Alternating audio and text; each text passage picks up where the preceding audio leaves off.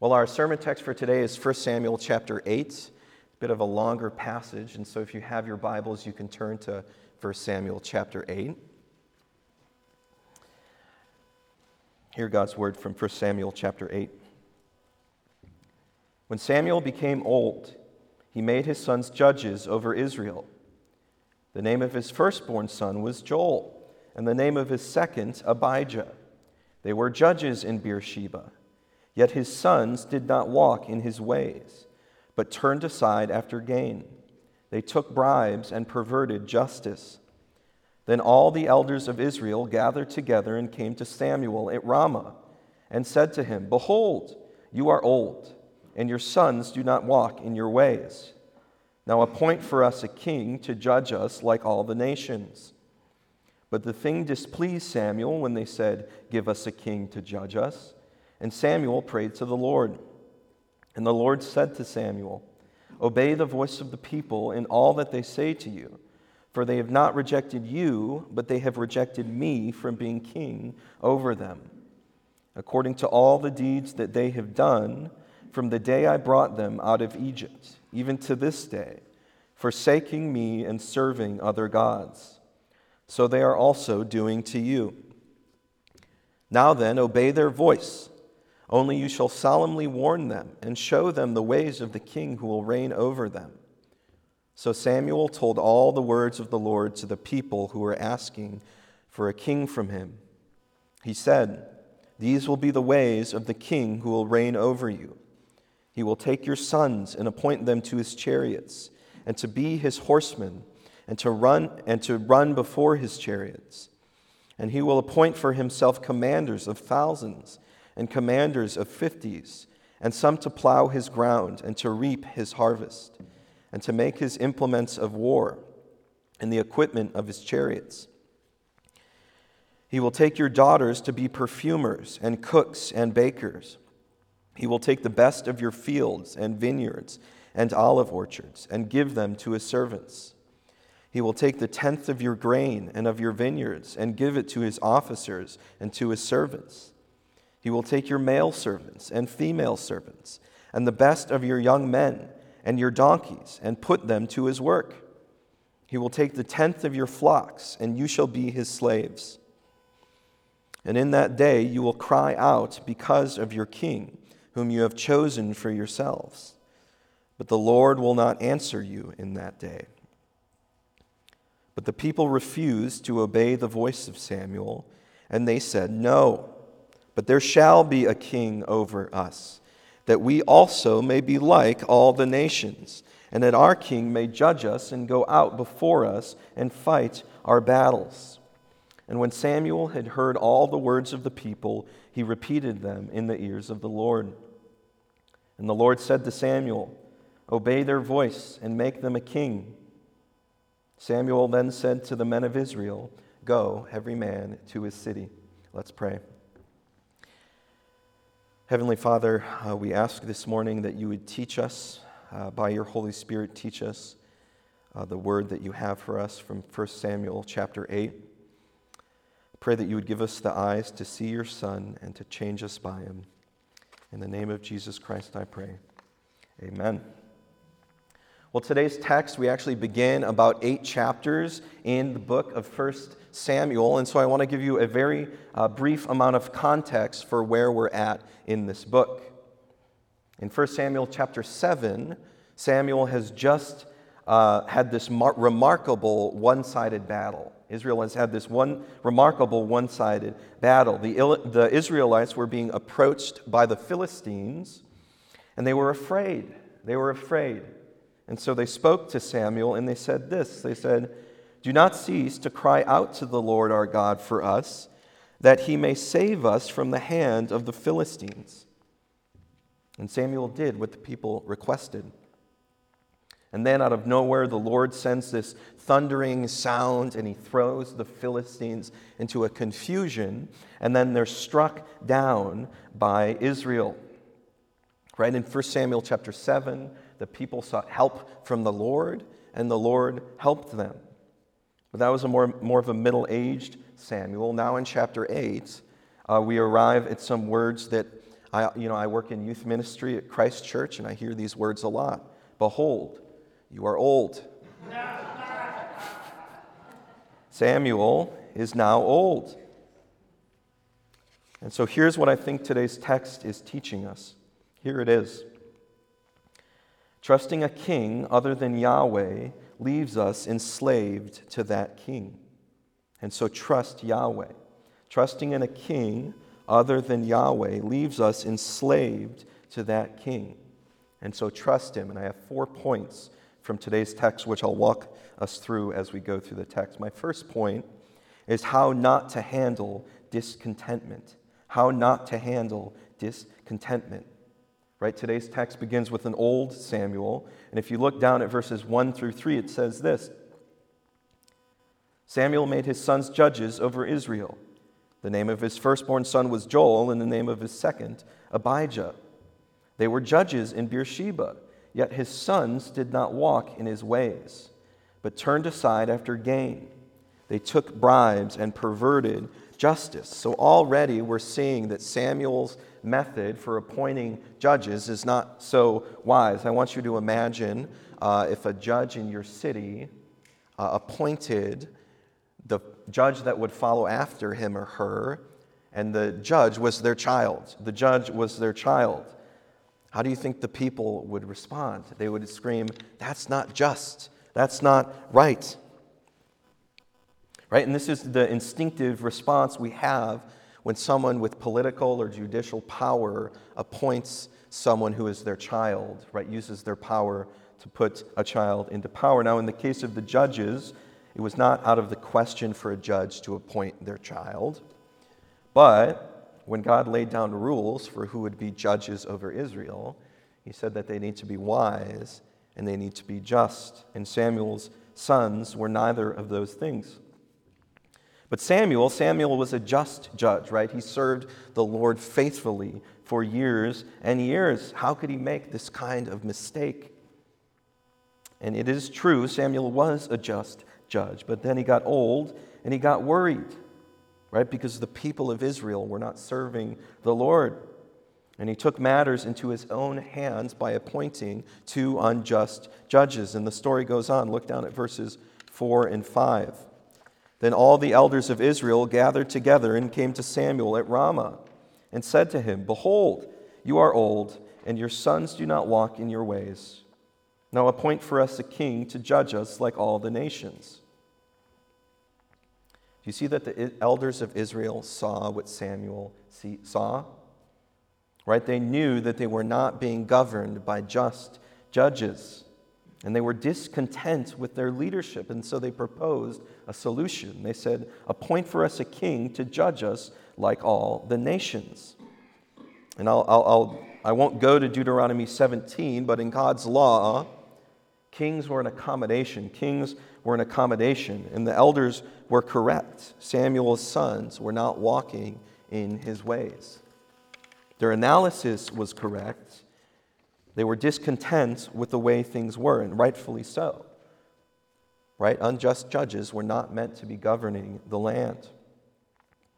The problem was their solution and their motivation, right? Instead of proclaiming Yahweh as their true king, they wanted a king like the other nations. And this uh, really leads into my first takeaway from today's text, and that's that you can be discontent with the right things in the wrong ways. Right? You can be discontent with the right things in the wrong ways. Maybe, uh, just by way of example, maybe you have a child who is wandering from their faith. Right? I don't have children, but I have two sisters who are wandering now, and I think that there were uh, good ways and bad ways uh, to respond to that reality. Right? Doing things like using manipul- manipulative language to convince my sisters to come to church right? Words like that, instead of bringing them closer, could push them further away. And I think we see a similar problem in today's text, right? The elders have demanded a king because of unjust judges. But their trust in this king is going to lead them to having a king who is not just not wise, but also who enslaves them. And so, how do we not handle discontentment? By seeking solutions to problems that don't come from trust in the ways of our King Jesus. And this leads to my second point how to handle discontentment. How to handle discontentment. So, if you would, please look at verse 6 with me. But the thing displeased Samuel when they said, Give us a king to judge us. And Samuel prayed to the Lord. Samuel was displeased. Samuel was displeased. And I have to ask, what do we do when we are displeased with our current circumstances? Right? Do we move inwards? Do we get bitter? Or do we bring it before the Lord? I mean, the contrast is striking. From 1 Samuel chapter 7, the people have cried out to the Lord for help, and now they're demanding a new king. And how quick are we to forget the mercy of God? How quick are we to forget the mercy of God? How often do we trade his mercy in order to run after other kings? Right? And sometimes the Lord allows trials and discontentment in our lives because he wants us to come to him in prayer. And so, how do we respond to discontentment? We pray. Right? And of course, the Lord's response is a little surprising. Right? Instead of saying, No, I will not give you a king, I am your king, the Lord instead, instead says to Samuel, He says, Obey the voice of the people. Do as they ask, give them a king. Right? But that decision does not come without the Lord first warning them. He says this essentially Fine, you've been disobedient since you left Egypt, verse 8, and so I will give you what you ask for. And this leads into my third point, my third point, and that's that counterfeit kings enslave us. Counterfeit kings enslave us. Right, verses 10 through 18, I think, demonstrate the awfulness of serving a king other than Yahweh. It's not just that the king would impose taxes upon the people of Israel, right? A just ruler has a right to impose just taxes. But look at verse 11. It says, He will take your sons and appoint them to his chariots. Verse 13, He will take your daughters to be perfumers and cooks and bakers. Verse 16, He will take your male servants and female servants and the best of your young men and your donkeys and put them to his work. Right? These are the works of a conqueror and a plunderer. And dear brothers and sisters, when we serve kings other than the Lord Jesus, they plunder our souls and they make us slaves. Right? The most clear example I can think of this is if you ever have known someone or yourself have struggled with some form of substance abuse right? Alcohol abuse, for example, something you go to for comfort, actually becomes the thing that keeps you in slavery to it.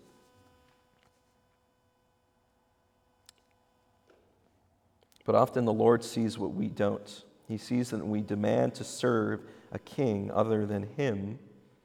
We, we, we are enslaving ourselves. And this is what the Lord wants for us. He wants us to trust Him. Look down at verse 18. And in that day you will cry out because of your king, whom you have chosen for yourselves. But the Lord will not answer you in that day.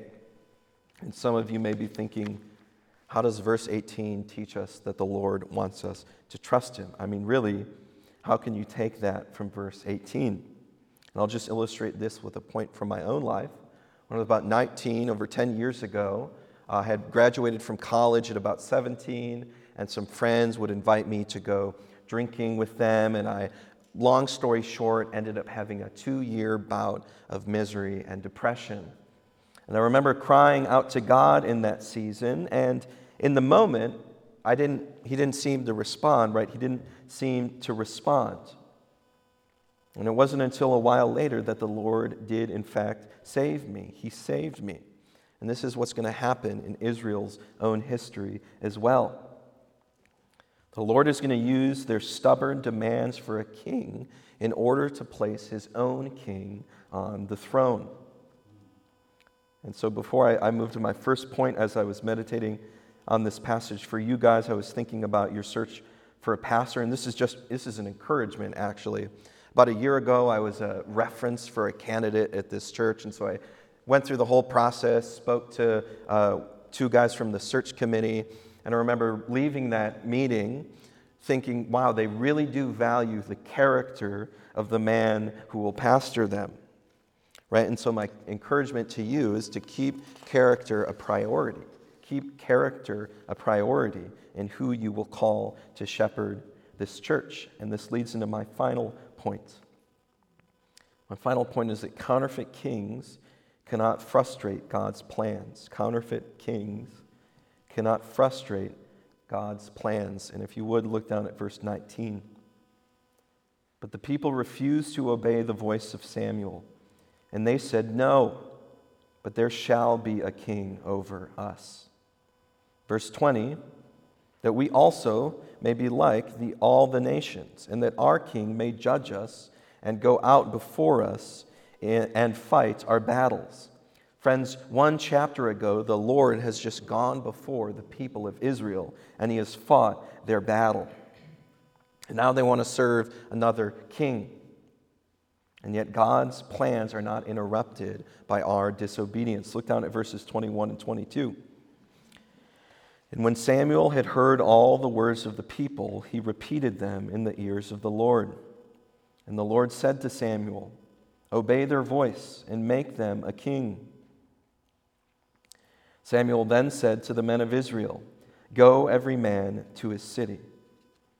I mean, can you imagine what Samuel must have been thinking about the Lord's response, right? Why are you letting them do this? Don't you love them? Why are you letting them serve a counterfeit king. But, friends, the cliche is true. The Lord's ways are not our ways.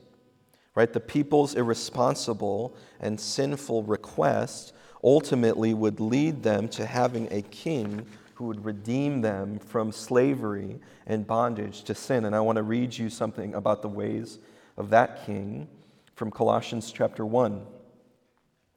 He is the image of the invisible God the firstborn of all creation. For by him all things were created, in heaven and on earth, visible and invisible, whether thrones or dominions, or rulers or authorities. All things were created through him and for him. And he is before all things, and in him all things hold together. And he is head of the body, the church. He is the beginning, the firstborn from the dead that in everything he might be preeminent. For in him all the fullness of God was pleased to dwell, and through him to reconcile to himself all things, whether on earth or in heaven, making peace by the blood of his cross. And you who once were alienated and hostile in mind, doing evil deeds, he is now reconciled in his body of flesh by his death in order to present you holy and blameless and above reproach before him. False kings enslave us. The true King Jesus sets us free from our slavery, from our bondage to sin. Right? Israel's idolatry would ultimately enslave them. And our idolatry enslaves us.